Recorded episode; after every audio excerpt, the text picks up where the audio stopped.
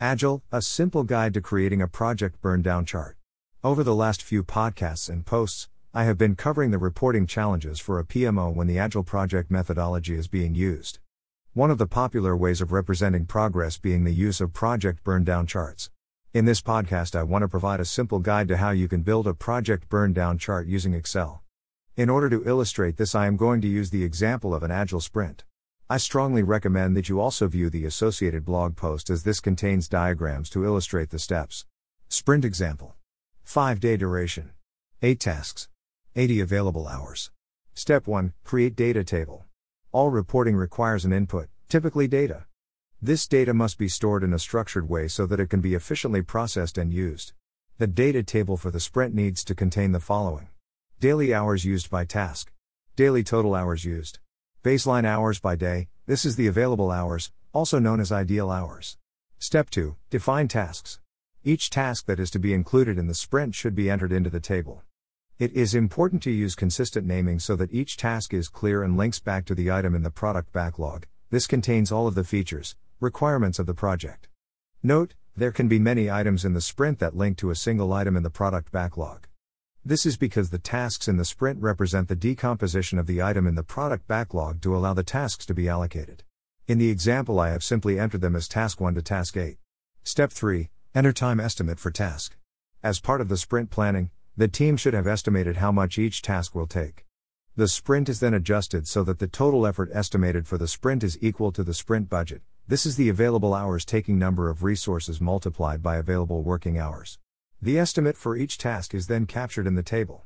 This is important as it is used to create the baseline. Step 4 Create estimated effort. This will represent the ideal baseline for using the available hours over the sprint. So, in the simplest form, this is the available hours divided by number of days. In this example, 80 hours over 5 days equating to 16 hours a day. In order to create the project burn down chart, the data needs to be captured as a daily running total starting with 80 hours, then 64 hours left at end of day 1, 80 minus 16, 48 hours left at end of day 2, etc. Step 5 Track daily progress. The daily progress is then captured in the table against each task. It is important to remember that the value captured for each day is the estimated effort to complete the task, not the actual effort.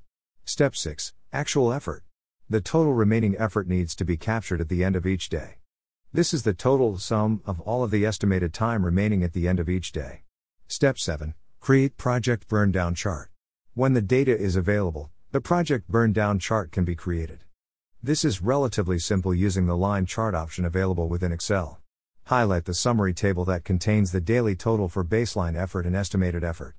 You should also capture the heading of time period, day 0, day 1, etc. From the Insert option in Excel, select the bar chart option, and this will create a burn down chart for your data. Then, if you update any data point in the data table, the graph will update.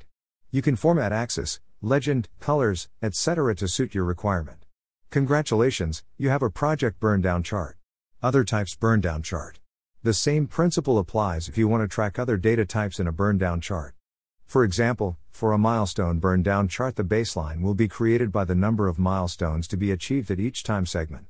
The progress will be captured as the number of milestones remaining at the same time segment. Free Project Burn Down Chart Template Download. To complement this guide, you can download the supporting template. Simply visit the associated blog post, and you will find the download link near the end of the article.